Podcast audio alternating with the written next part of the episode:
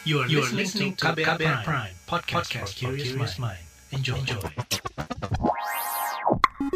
Saatnya Anda dengarkan Ruang Publik KBR yang dipersembahkan oleh Yayasan Pendidikan Astra Michael Deruslim. Halo selamat pagi saudara kembali lagi Anda mendengarkan Ruang Publik KBR Pagi hari ini bersama saya Rizal Wijaya dan uh, dipersembahkan oleh Yayasan Pendidikan Astra Michael Deruslim atau YPAMDR. Dan hari ini kita akan mengangkat tema YPAMDR sebagai penggerak kemajuan pendidikan Indonesia di wilayah prasejahtera. Dan berbicara soal pendidikan, generasi bangsa wajib memperoleh pendidikan yang berkualitas tentunya. Sebab pendidikan berperan penting dalam meningkatkan taraf kehidupan masyarakat dan pergerakan pembangunan. Namun sayangnya, pendidikan di Indonesia mengalami banyak tantangan dan hambatan sehingga kualitas pendidikan belum e, merata dan juga e, terpuruk di tengah perkembangan globalisasi yang pesat dan perlu upaya serius untuk meningkatkan kualitas pendidikan. Untuk itu, dukungan dari berbagai pihak juga diperlukan untuk mendukung kemajuan pendidikan di Indonesia. Satu di antaranya adalah Yayasan Pendidikan Astra Michael Darussalim yang secara khusus berkontribusi bagi kemajuan pendidikan di wilayah prasejahtera dengan memberikan eh, pembinaan ya bagi eh, sekolah, kemudian guru dan juga tentunya para siswa. Dan bagaimana sih peran YPAMDR untuk mengatasi persoalan dalam bidang pendidikan di Indonesia? Kemudian apa saja program yang dilakukan untuk uh, meningkatkan kualitas pendidikan? Kita akan perbincangkan lebih dalam soal ini bersama dua narasumber sekaligus yang sudah terhubung melalui aplikasi Zoom. Jadi kita tetap social distancing masih dalam suasana pandemi. Saya akan sapa terlebih dahulu. Yang pertama saya akan sapa Ibu Herawati Prasetyo, Ketua Pengurus YPAMDR. Selamat pagi. Ibu Hera. Selamat pagi, selamat pagi para pendengar KBR di mana saja berada. Salam sehat selalu. Salam sehat selalu dan kemudian saya juga akan menyapa Bapak Kristanto, Sekretaris Pengurus YPA MDR. Selamat pagi Pak Kris. Ya. Ya, selamat pagi, selamat pagi seluruh pendengar KBR. Selalu sehat, selalu sehat. Baik, sekarang saya akan ke mm, Ibu Hera terlebih dahulu nih, selaku Ketua Pengurus YPA MDR. Bu Hera, uh, sebelum kita ya. membahas lebih dalam nih ya mengenai apa saja kiprah YPA MDR kontribusinya terhadap dunia pendidikan di Indonesia, saya akan uh, coba mengingatkan kembali kepada pendengar kita. YPA MDR ini boleh kenalan dulu nih Mbak. YPA MDR itu sebenarnya seperti apa sih latar belakangnya sehingga adanya YPA MDR ini apa yang melatar belakangi? Oke, terima kasih Mas Rizal. Jadi begini, ini kan kita juga sudah beberapa kali ya hadir di um, radio KBR dan uh, saya akan sedikit menceritakan sedikit latar belakang dari Yayasan Pendidikan kami. Nah, uh, kalau misalnya kita lihat PT Astra International Tbk itu mempunyai beberapa lini bisnis dan tentunya yang terpenting itu adalah kontribusi sosial yang berkelanjutan untuk Astra. Nah, kontribusi sosial Astra ini ada empat pilar ya ada Astra untuk Indonesia Sehat, ada Astra untuk Indonesia Cerdas, Astra untuk Indonesia Kreatif, dan Astra untuk Indonesia Hijau. Nah, Yayasan Pendidikan Astra Michael D. Ruslim tahun ini ini sudah memasuki 12 tahun. Ini secara khusus didirikan oleh Astra International sebagai bagian yang dari yang tadi itu Astra untuk Indonesia Cerdas. Cerdas. Jadi kami uh, mengkhususkan diri untuk Astra untuk Indonesia Cerdas dan juga uh, bergerak di bidang pendidikan tentunya di daerah prasejahtera gitu. Jadi memang uh, yayasan kami ini um, mengkhususkan untuk um, berkecimpung di daerah-daerah yang pras, prasejahtera dan daerah 4 4T. Waktu itu kan kita bicara 3T ya, terdepan, tertinggal dan ter apa ya Pak Kris ter, ter, ter, terdepan, tertinggal, uh, dan uh, apa namanya kita tambahin terdalam hmm. gitu. Nah, Ya, terluar Ibu sebelumnya. Terluar, terluar, ter, terdepan, terluar, tertinggal dan sekarang kita tambahin terdalam karena memang daerah-daerah bidangan kita itu itu sudah ada beberapa yang benar-benar letaknya di pedalaman okay. ya. Kalau misalnya kita lihat uh, YPMDR ini kita khusus untuk daerah-daerah yang terluar dan terdalam itu sekarang ya. Jadi akhir-akhir ini kita masuk di daerah Kupang, apa di daerah NTT dan juga Kalimantan Tengah itu termasuk daerah-daerah eh, dan Rote Endau. Rote Endau kan yang paling luar ya dan Baik. dan yang sekarang kita juga masuk ke Kapuas dan Barito Utara itu daerah yang terdalam. Oke. Okay. Nah, uh, visi dari kita itu adalah uh, paling tidak kita harus uh, menjadikan sekolah-sekolah binaan kita untuk diketahui sekolah-sekolah yang kita bina itu uh, hanya sekolah negeri. Jadi kita bekerja sama dengan Pemda setempat untuk uh, meningkatkan mutu pendidikan di di sekolah-sekolah negeri. Kami mempunyai empat pilar juga nih Mas Riza. Hmm. Jadi empat pilar kami itu adalah akademik, karakter, kecakapan hidup, dan seni budaya. Jadi pembinaan kami terhadap sekolah-sekolah itu um, ngikutin empat pilar tadi. Ya, jadi um, apa namanya? Selain itu juga kita uh, apa betulin sarana dan prasarananya. Kita okay. juga bangun sekolah-sekolah kita supaya uh, paling tidak uh, apa ikut SPM ya sudah memenuhi uh, eh, SPM. Baik. Ya jadi memang nah, itu latar belakang kami dan tahun ini uh, seperti tadi yang sudah saya katakan sudah memasuki tahun ke-12 nih Mas Rizal. Jadi uh, dan selama ini kita kalau misalnya masuk ke satu daerah kita bina uh, sekolah tersebut itu kita nggak langsung tinggalkan tapi hmm. kita tetap bina terus sampai sekolah-sekolah itu menjadi sekolah unggul. Baik. Kalau Bu Hera, kalau berbicara soal uh, daerah uh, prasejahtera seperti itu ya. Tentunya ini kan uh, diperlukan data juga kan dan menggandeng pemerintah daerah tentunya. Nah, ini seperti apa sih sejauh ini koordinasi dengan pemerintah daerah terkait dengan program-program yang dijalankan oleh YPA MDR ini? Jadi uh, kita kan kita tentukan ya pada awal ini kita masuk ke daerah mana. Pada saat-saat awal kita masuk di uh, Jawa. Waktu itu kita pertama-tama itu kita masuk di Bogor, di Bogor hmm. tahun 2006 ya waktu itu. Terus, uh, nah kita dat kita datang ke Pemdanya, kita um, apa namanya melakukan survei, kita datang ke uh, Pemdanya, mana-mana um, sekolah-sekolah negeri mana yang bisa kita bantu. Dan biasanya itu kita masuk di satu kecamatan. Jadi kita pilih satu kecamatan, kita masuk di SD-nya dulu. SD-nya biasanya kita pilih 5 SD yang awal-awalnya kita masuk. Nah, setelah itu kita menjalin kerjasama dulu. Kita uh, ketemu dengan bupatinya, kita kerjasama dengan bupatinya, terus kita juga menjalin kerjasama dengan uh, Pemdanya, dengan dinas pendidikannya, Baik. dengan dinas pendidikannya. Selain itu juga dengan sekolah-sekolahnya, masing-masing sekolah kita adakan uh, eh, MOU ya perjanjian kerjasama dengan masing-masing sekolah di mana kita bantu dalam hal pelatihannya. Jadi memang kita nggak berdiri sendiri gitu. Kita mau nggak mau harus bersinergi dengan Pemda setempat, dengan pengawas sekolah, semuanya itu kita harus kerjasama. Baik. Mungkin nah, Pak Kris bisa tambahkan? Ya, Pak Kris boleh ditambahkan Pak Kris. Saya juga ingin ingin tahu juga nih. Saya juga penasaran nih kategori daerah prasejahtera itu seperti apa sih yang dipilih oleh YPA MDR ini? Iya Mas Risa dan pendengar KBN, eh, terima kasih. Jadi saya tambahkan penjelasan Ibu Herawati. Jadi keberadaan Astra di mana kami sudah memilih ya kerjasamanya dengan pemerintah daerah, khususnya dengan dinas pendidikan setempat.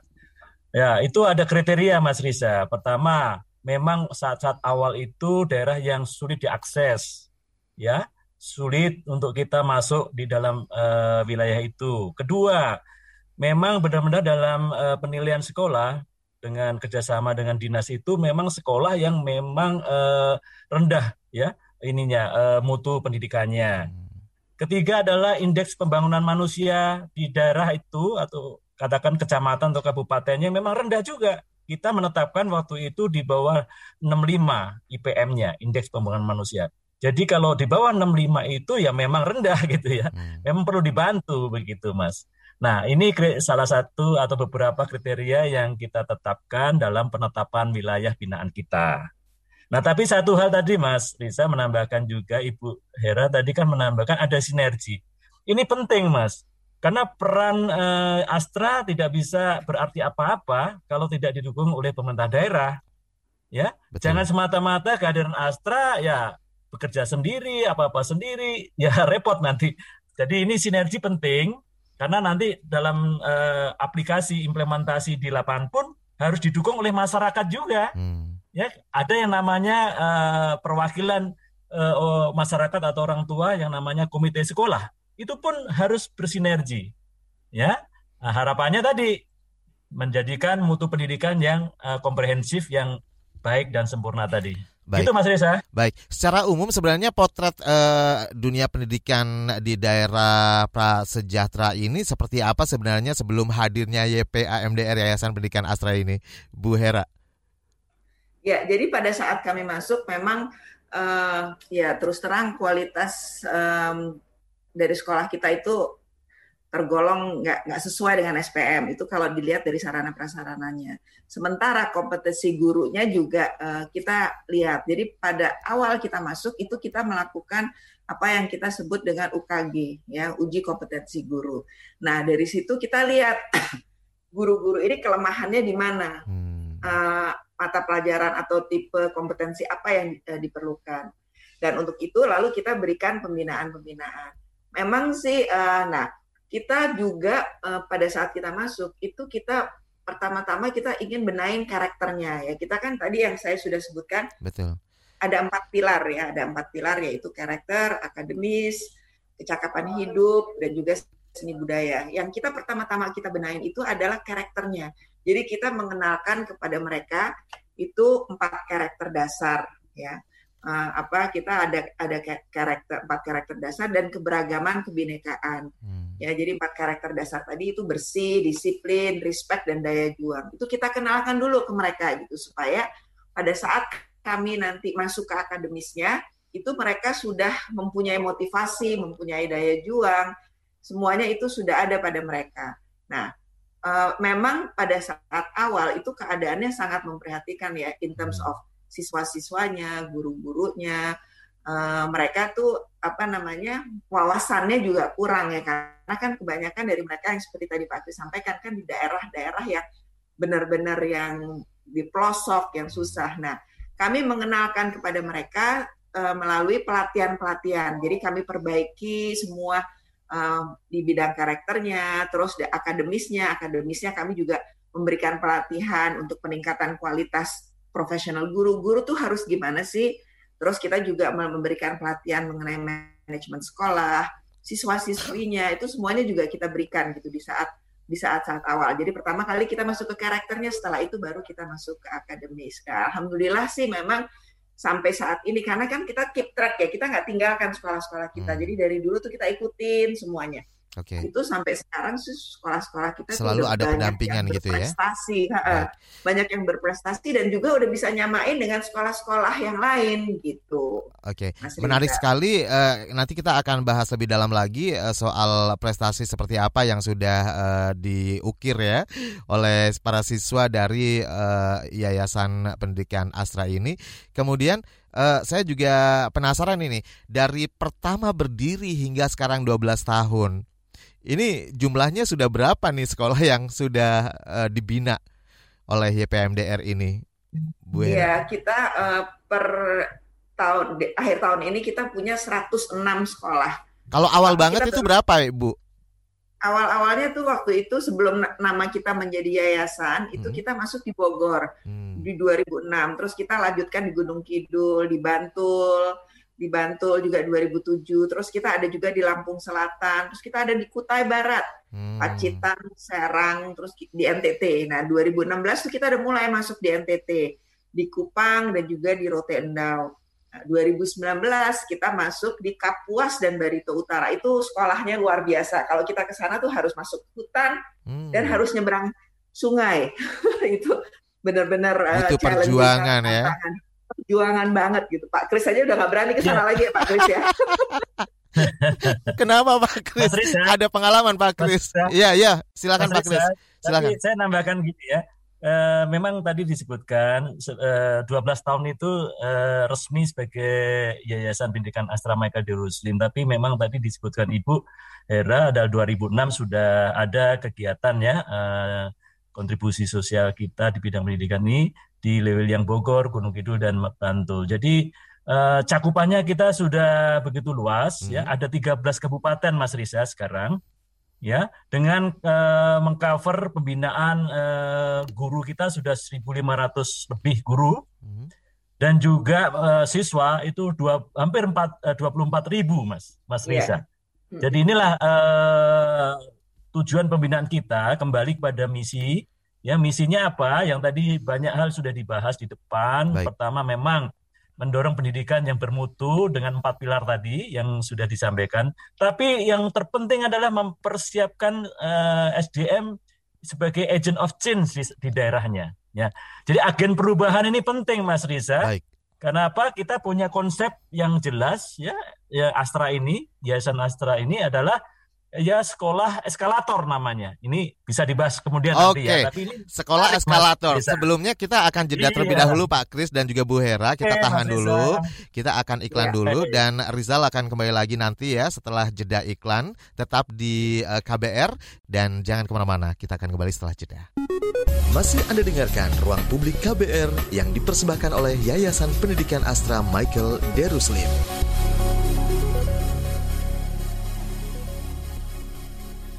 Commercial break.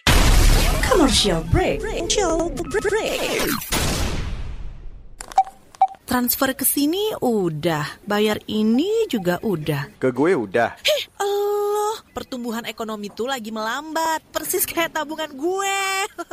Betul banget, harus matang ngelola keuangan. Pengennya tuh investasi sesuatu gitu ya. Apa gitu yang cocok dan menguntungkan? Hmm, coba dengerin uang bicara deh. Gue belakangan lagi dengerin podcast itu di KBR Prime. Reksadana yang tadinya 500 juta udah turun dari 250 juta sekarang 10 ribu. Sama kita ngopi, mahalan mana? Ketika itu ada keputusan yang kayak begitu, investor harus tahu gitu, oh ada keputusan ini berarti implikasinya apa? Orang mungkin perluas literasi kamu lewat podcast Uang Bicara Uang Bicara menavigasi kamu dengan menghadirkan bahasan-bahasan seru dan populer mulai dari investasi sampai kebijakan. Dipersembahkan oleh KBR Prime dan bisa didengarkan di KBR Prime, Spotify, dan platform mendengarkan podcast lainnya. KBR Prime, podcast for curious mind. Masih Anda dengarkan Ruang Publik KBR yang dipersembahkan oleh Yayasan Pendidikan Astra Michael Deruslim. Anda masih bersama saya Rizal Wijaya di ruang publik KBR dan uh, kita juga masih mengajak Anda untuk berbincang-bincang ya untuk mendengarkan perbincangan kami mengenai tema YPMDR sebagai penggerak kemajuan pendidikan Indonesia di wilayah prasejahtera. Dan masih bersama dua narasumber sekaligus yaitu Bapak uh, Ibu Herawati Prasetyo, Ketua Pengurus YPMDR, kemudian Bapak Kristanto, Sekretaris Pengurus YPMDR. Baik, sebelumnya kita sudah terhubung nih dengan penelpon ya. Bapak produser, ada siapa? Bapak Adam di Jakarta atau Mas Adam? Ya, monggo, silakan Pak Adam. Silakan. Selamat, selamat pagi Mas Mas Rizal. Iya, Mas Adam. Iya, ya, selamat pagi. Dari Jakarta. Uh, mau nanya nih, kan tadi dijelasin kalau yayasannya ini kan targetnya itu kan untuk apa sekolah-sekolah negeri. Mm -hmm. Nah, yeah. terus apa uh, mau tahu fasilitas apa aja sih yang kalau YPAMDR ini berikan untuk sekolah apa membedakan dengan sekolah negeri lainnya kayak ada lab khusus atau bikin lapangan olahraga baru. Oke. Okay. Itu aja. Iya, gitu aja. Silakan Pak. Terima kasih Mas Adam di iya, Jakarta. Ya, Jadi terkait fasilitas. Oh iya. Iya. Ma makasih Mas Mas Adam, terima kasih untuk perhatiannya. Jadi eh, dijelaskan di depan tadi jelas bahwa program kami ada empat pilar ya. Pertama akademis, kedua adalah karakter, ketiga kecakapan hidup dan keempat adalah seni budaya. Ini satu paket ya terintegrasi ya eh, ter eh, apa menjadi satu kesatuan yang tidak bisa dipisahkan. Namun kami pun melengkapinya dengan sarana prasarana yang disampaikan Ibu Hera tadi adalah eh, sesuai dengan standar pelayanan minimum SPM. Jadi kalau itu ada dukungan standar pelayanan minimum itu diharapkan proses eh, KBM ya uh, belajar mengajarnya akan uh, baik ya tidak semata-mata dari sisi peningkatan mutu dari pembelajarannya tapi juga fasilitas juga dilengkapi ya kelasnya laboratoriumnya perpustakaannya kemudian unit kesehatan hmm. sekolah dan bahkan ekstrakurikuler yang ada di sana pun kita lengkapi. Ya kira-kira gitu. Uh, jadi uh, tidak semata-mata fisik, tapi lebih kepada uh, konsep dan sistemnya yang juga dilengkapi. Begitu, Mas Adam. Baik, iya. Uh, mungkin Ibu Hera ada yang mau ditambahkan? Iya, nggak saya rasa itu cukup. Jadi memang um, apa untuk sarana prasarananya pada saat pada kita pada saat kita masuk itu kita perbaiki semuanya. Memang uh, belum tentu semuanya itu diperbaiki secara total, tapi ada beberapa sekolah kami yang memang keadaannya sudah sangat buruk ya di daerah Rote misalnya itu keadaannya sangat buruk itu kami uh, perbaiki total.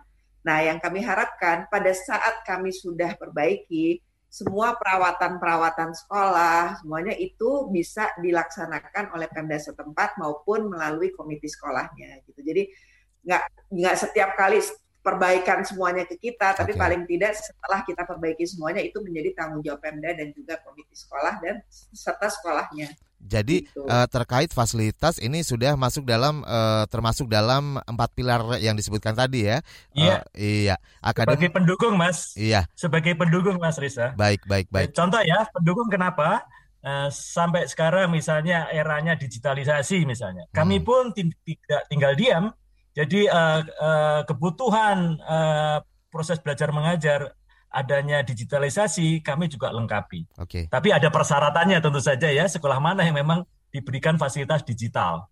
Ya, ya ini dalam rangka mengikuti uh, perubahan zaman ya sekarang ini. Dan eranya revolusi industri uh, 4.0 ini pun kami punya uh, konsep baru Mas hmm. yang namanya SCS. Dan mungkin Bu Era nanti bisa jelaskan uh, dalam pertanyaan-pertanyaan uh, berikutnya. Baik. Ya, dan uh, tadi uh, Pak Kris juga menyebutkan menyinggung soal sekolah esk eskalator ya. Iya. Betul. Iya. Nah, ya. mungkin boleh dijelaskan nih mengapa disebut sekolah eskalator? Iya, sebenarnya ya. saya terinspirasi aja nih uh, konsep eskalator ini ketika eranya Pak Anies Baswedan ya. Jadi uh, itu hal yang baik lah ya. Artinya gini, kami menerapkan bahwa bantuan pendidikan itu mulai dari uh, tingkat SD, ya sekolah dasar. Nah, lulusan SD nanti kita tampung di sekolah SMP binaan kita. Hmm. Lulusan SMP binaan kita ditampung di SMK atau SMA uh, binaan kita. Nah ini satu wilayah ya Mas Risa, hmm. satu kecamatan tadi. Nah lulusan SMK-nya pun masih kita berikan pembinaan dan pendampingan untuk menyiapkan menjadi calon wirausaha. Nah ujungnya apa dari konsep eskalator ujungnya yaitu uh, ekonomi kerakyatan. Nah, tidak berdiri sendiri juga lulusan SM, SMK-nya di uh, men, menciptakan ekonomi kerakyatan. Nah, inilah peran masyarakat yaitu adanya komite sekolah yang punya usaha. Oke. Okay. Ya.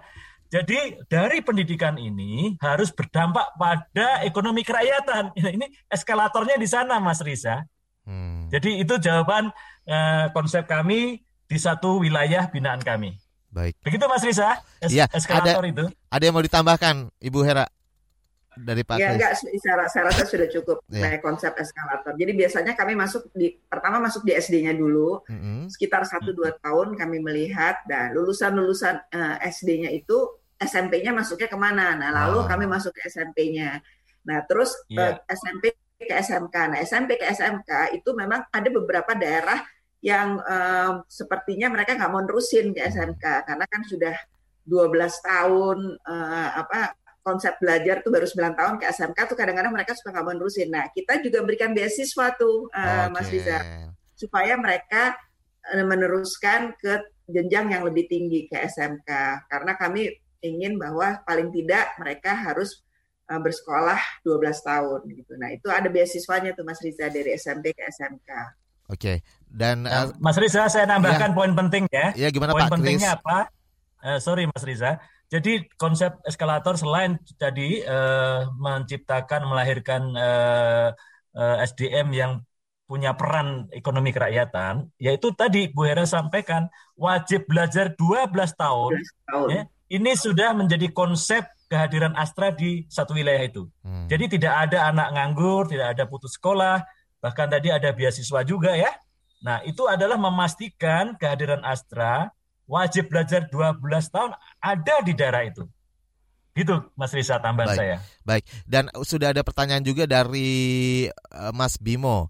Kendala pendidikan di iya. Indonesia ya. itu sangat sistemik di awal diawali dengan pendanaan yang sangat kurang untuk segala infrastruktur yang ada.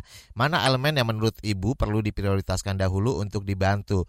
Tadi sebenarnya sudah dijelaskan juga mengenai karakter pendidikan iya. karakter ya Ibu Hera ya. Betul. Ya. Betul. Empat ya. pilar itu. Ya, Ibu Hera mungkin boleh ditanggapin terlebih dahulu ini di pertanyaan dari live chat YouTube dari. Bimo. Ya, seperti tadi yang sudah saya saya katakan, kita masuk di bidang karakter dulu karena memang menurut kami uh, Mas Menteri juga kemarin uh, dalam uh, rangka Hari Pendidikan Nasional yang yang apa wawancara dengan uh, Bapak Presiden juga menyatakan bahwa sekarang itu yang penting itu adalah karakter, survei karakter. Jadi mereka melihat nilai-nilai um, Pancasila, toleransi, keberagaman, semuanya itu uh, menjadi hal yang sangat penting. Dan selain itu uh, kita juga memang uh, memfokuskan kepada yang tadi saya sudah sebutkan empat karakter dasar itu. Jadi mem, uh, pada saat kami masuk itu masuk ke karakter. Nah selain itu um, berjalannya waktu kami juga banyak memberikan pelatihan-pelatihan uh, dari segi karakter. Jadi misalnya kami memberikan pelatihan dalam hal valuable teachers. Terus kami juga um, kegiatan pramuka itu sebagian di sekolah-sekolah tuh sudah banyak yang tidak melakukan lagi loh Mas Riza. Hmm. Nah itu kami kami uh, ini lagi kami hidupkan lagi kegiatan pramuka. Terus kami juga memberikan contohnya kayak pembinaan osis supaya mereka nantinya kami harapkan menjadi smart leaders itu okay. di bidang karakter. Akademis tadi saya juga sudah sampaikan. Baik. Nah untuk kecakapan hidup dan seni budaya tentunya seni budaya ini sangat disayangkan untuk daerah-daerah yang kami masuk itu sudah kehilangan ya mereka sudah tidak melakukan um, apa pun yang sehubungan dengan seni, seni budaya. Nah untuk itu kita juga hadir untuk pembentukan sanggar sanggar anak seni Nusantara. Oh, Jadi di sekolah binaan kami itu kami kumpulkan, kami bentuk sanggar gitu supaya kegiatan tari, kegiatan seni suara, seni musik tradisional itu masih tetap ada di wilayah-wilayah binaan kami. Ini sebagai ekstrakurikuler juga sekaligus gitu ya Ibu Hera ya. Betul. Baik. Nah, dan ya. tentunya terakhir kecakapan hidup ya. Kecakapan hidup kan kita begini, pada saat kita masuk itu selalu kita melihat apa sih kearifan lokal daerahnya gitu. Jadi kayak contohnya kalau kayak di Jogja itu batik. Betul. Nah, kita tahu kearifan lokalnya batik. Nah, kita berikan tuh dari SD uh, pembatik cilik. Jadi kita oh, sebutnya pembatik okay. cilik karena itu dari SD kita berikan, terus nanti dari SMP, dari SMK-nya pun itu kita pilih jurusan yang sehubungan dengan kearifan lokalnya. Jadi kalau misalnya kita bicara seperti di Gedang Sari di Gunung Kidul, hmm? Itu SMK-nya SMK Tata Busana hmm. karena kita tahu bahwa kearifan lokal di situ adalah batik. Baik. Terus kalau misalnya di Bogor di Lueliang itu uh, banyak uh, pariwisata kita tata boga itu SMK-nya kita ambil tata boga gitu sih. Ya, menarik sekali ya kecakapan hidup itu ya Ibu Hera ya. ya. Baik dan ya, uh, sebelum ya, dilanjutkan kembali kita akan jeda terlebih dahulu. Kita kembali setelah jeda berikut ini. Masih Anda dengarkan Ruang Publik KBR yang dipersembahkan oleh Yayasan Pendidikan Astra Michael Deruslim. Hingga saat ini Anda masih mendengarkan Ruang Publik KBR, program spesial untuk Anda yang memang kita akan terus memberikan banyak sekali eh, apa ya manfaat kepada Anda, terutama pada perbincangan kali ini karena menarik sekali ya. Kita membahas soal eh, penggerak kemajuan pendidikan Indonesia di wilayah prasejahtera bersama YPA MDR Yayasan Pendidikan Astra Michael Deruslim. Dan uh, yang jelas kita juga masih punya waktu hingga pukul 10 nanti bersama Ibu Herawati Prasetyo, Ketua Pengurus YPAMDR, kemudian Bapak Kristianto, Sekretaris Pengurus YPAMDR. Saya akan bacakan terlebih dahulu satu uh, komentar juga nih apresiasi dari Bapak Stefanus di Rotendao. Wow, ini melalui YouTube nih Bu, Pak. Terima kasih uh, kepada Yayasan sampai sampai di Rote ya. Iya, Rote, Pak, karena kita di 100 radio jaringan Pak pagi hari ini. Hebat. Oh, Indonesia. Apa kabar Pak? Terima kasih ya, YP, katanya kata Pak Stefanus, terima kasih YPAMDR kami sungguh merasakan perhatian, kepedulian dan bantuan YPAMDR yang sangat luar biasa, profesional ya. Oh, profisiat kepada YPM, YPAMDR sukses mencerdaskan bangsa. Luar biasa nih. Uh, jadi Amin. bentuk apresiasi yang sangat tinggi dari uh, Bapak Stefanus di Rote uh, Ndao ya. Baik, sudah terus. Ya. Eh Mas Mas Rizal. Ya. Oke. Okay. Uh, boleh nambahkan Mas Bimo tadi, Mas. Oh, tanggapan Mas untuk Bimo. Mas Bimo ya. Tapi sebelum nanggapin Pak Bimo, ada juga penelpon dari ya. Bandung nih, Pak. Oh, boleh. Iya. Ada Cika. Halo, Cika. Halo, uh, iya, aku mau nanya nih. Ya, Mas, ya, silakan Cika. Uh, jadi YPA MDR ini tuh ada uh, bakal ada guru-guru yang khusus didatangkan gak sih oleh YPA MDR ini uh, kepada sekolah-sekolah pra uh, pra sejahtera. Pra sejahtera.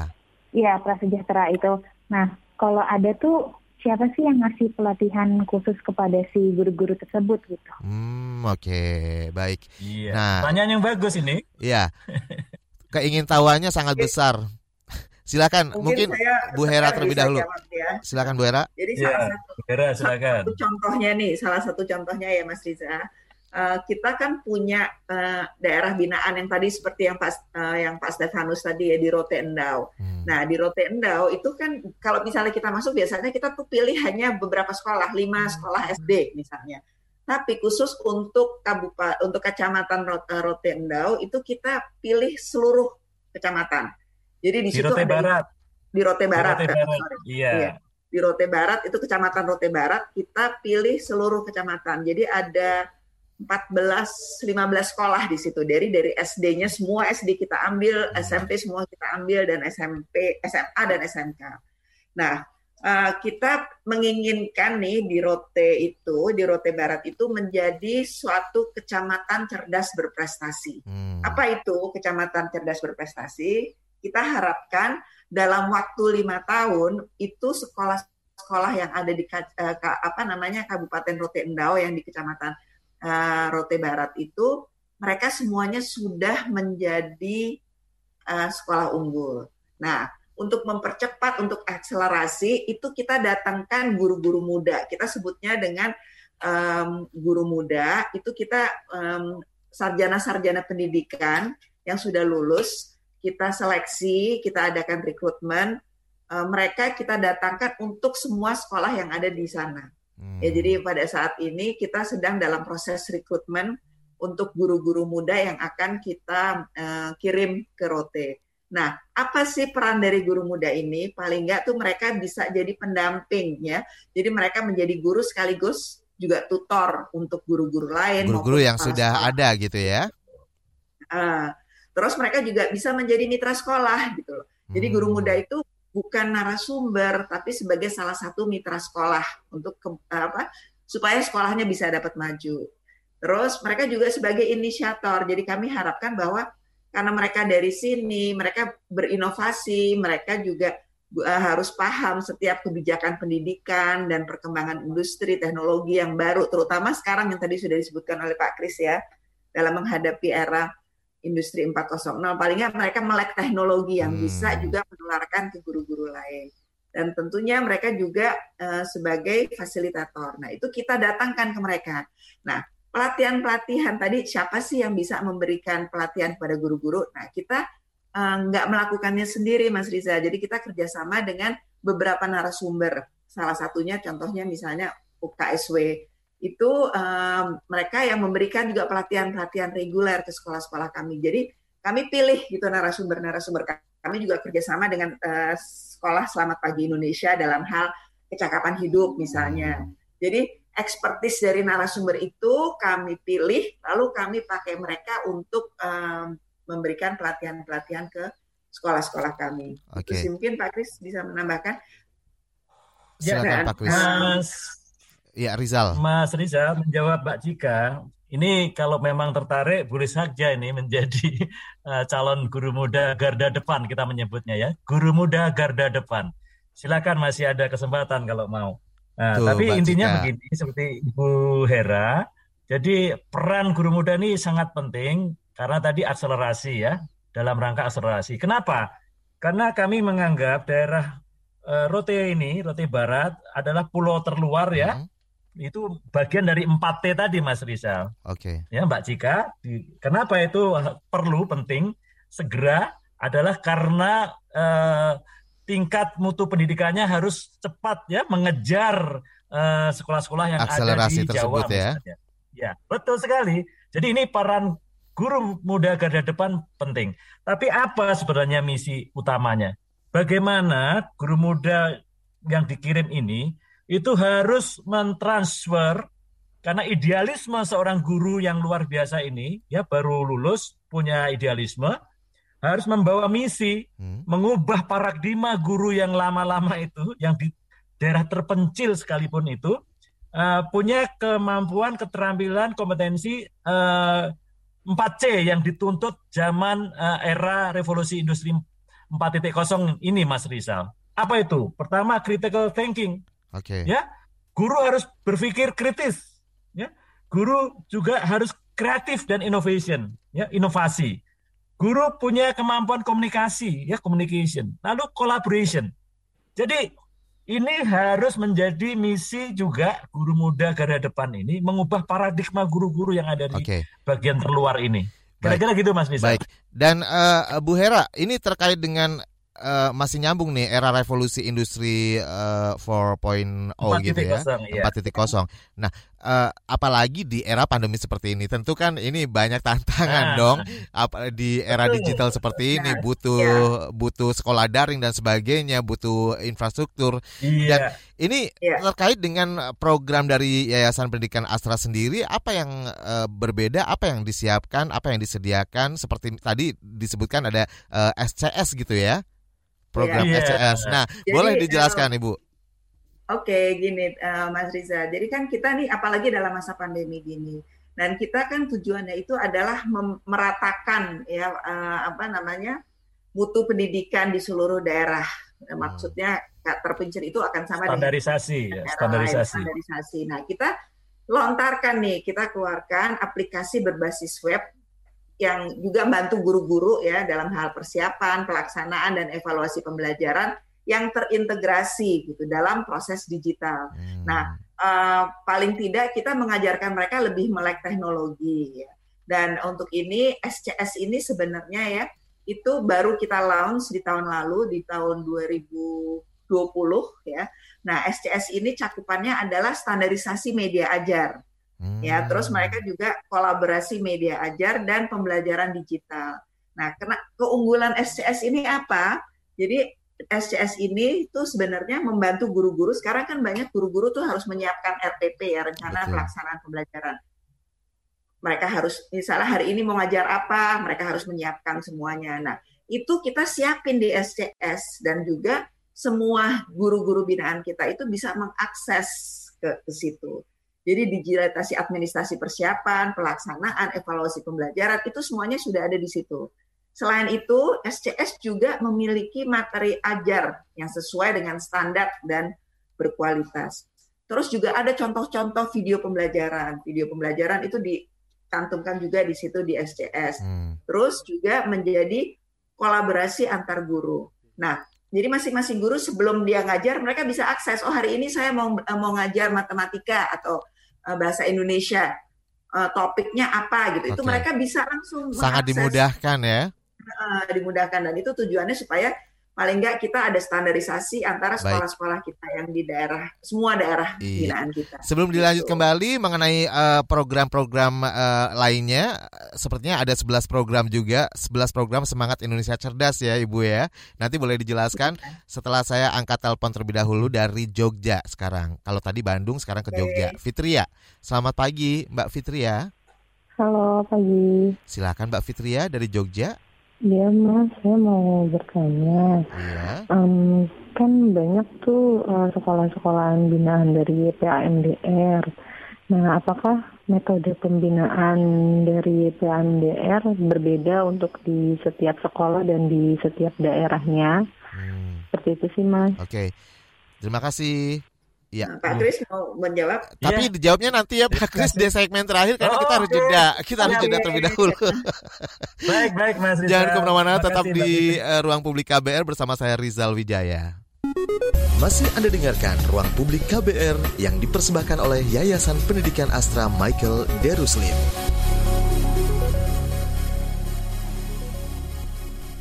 Commercial break. Commercial break. Commercial break.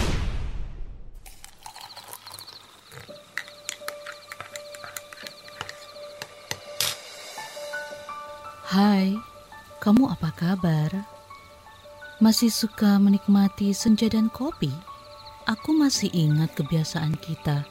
sehabis pulang kerja selalu mencari tempat untuk sekedar ngobrol dan ngopi. Tapi kadang kita kehabisan bahan obrolan.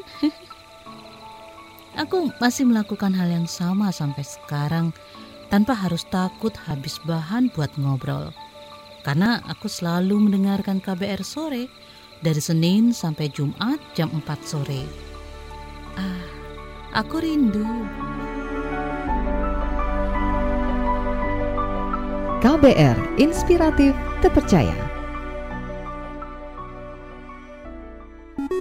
Masih Anda dengarkan Ruang Publik KBR yang dipersembahkan oleh Yayasan Pendidikan Astra Michael Deruslim.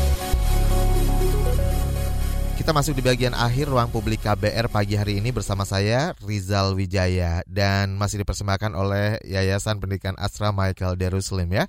Dan kita masih membahas mengenai Yayasan Pendidikan Astra Michael Daruslim sebagai penggerak kemajuan pendidikan Indonesia di wilayah prasejahtera. Dan bersama Ibu Herawati Prasetyo, Ketua Pengurus YPMDR, kemudian Bapak Kristanto, Sekretaris Pengurus YPMDR. Dan sudah banyak sekali eh, komentar juga yang sudah dikirimkan melalui YouTube channel Berita KBR ada Marlimah Darmaji menjadi sekolah binaan YPA MDR kini SD Jigudan Bantul ya. sudah menjadi sekolah ya, ya. unggul. Terima kasih YPA MDR jasamu tiada tara luar biasa nih dari Marlimah Darmaji. Amin, amin. Baik. Dan menyambung menanggapi pertanyaan sebelumnya yang sudah dikirimkan oleh Mbak Jogja Fitria ya, Ibu Fitria di Jogja. Tadi terkait metode e, binaan, pembinaan yang dilakukan oleh Yayasan Pendidikan Astra. Seperti apa sebenarnya sudah dijelaskan tadi sama Ibu Hera ya, Bu Hera. Sesuai dengan yeah, kearifan yeah. lokal gitu ya, Bu Hera ya.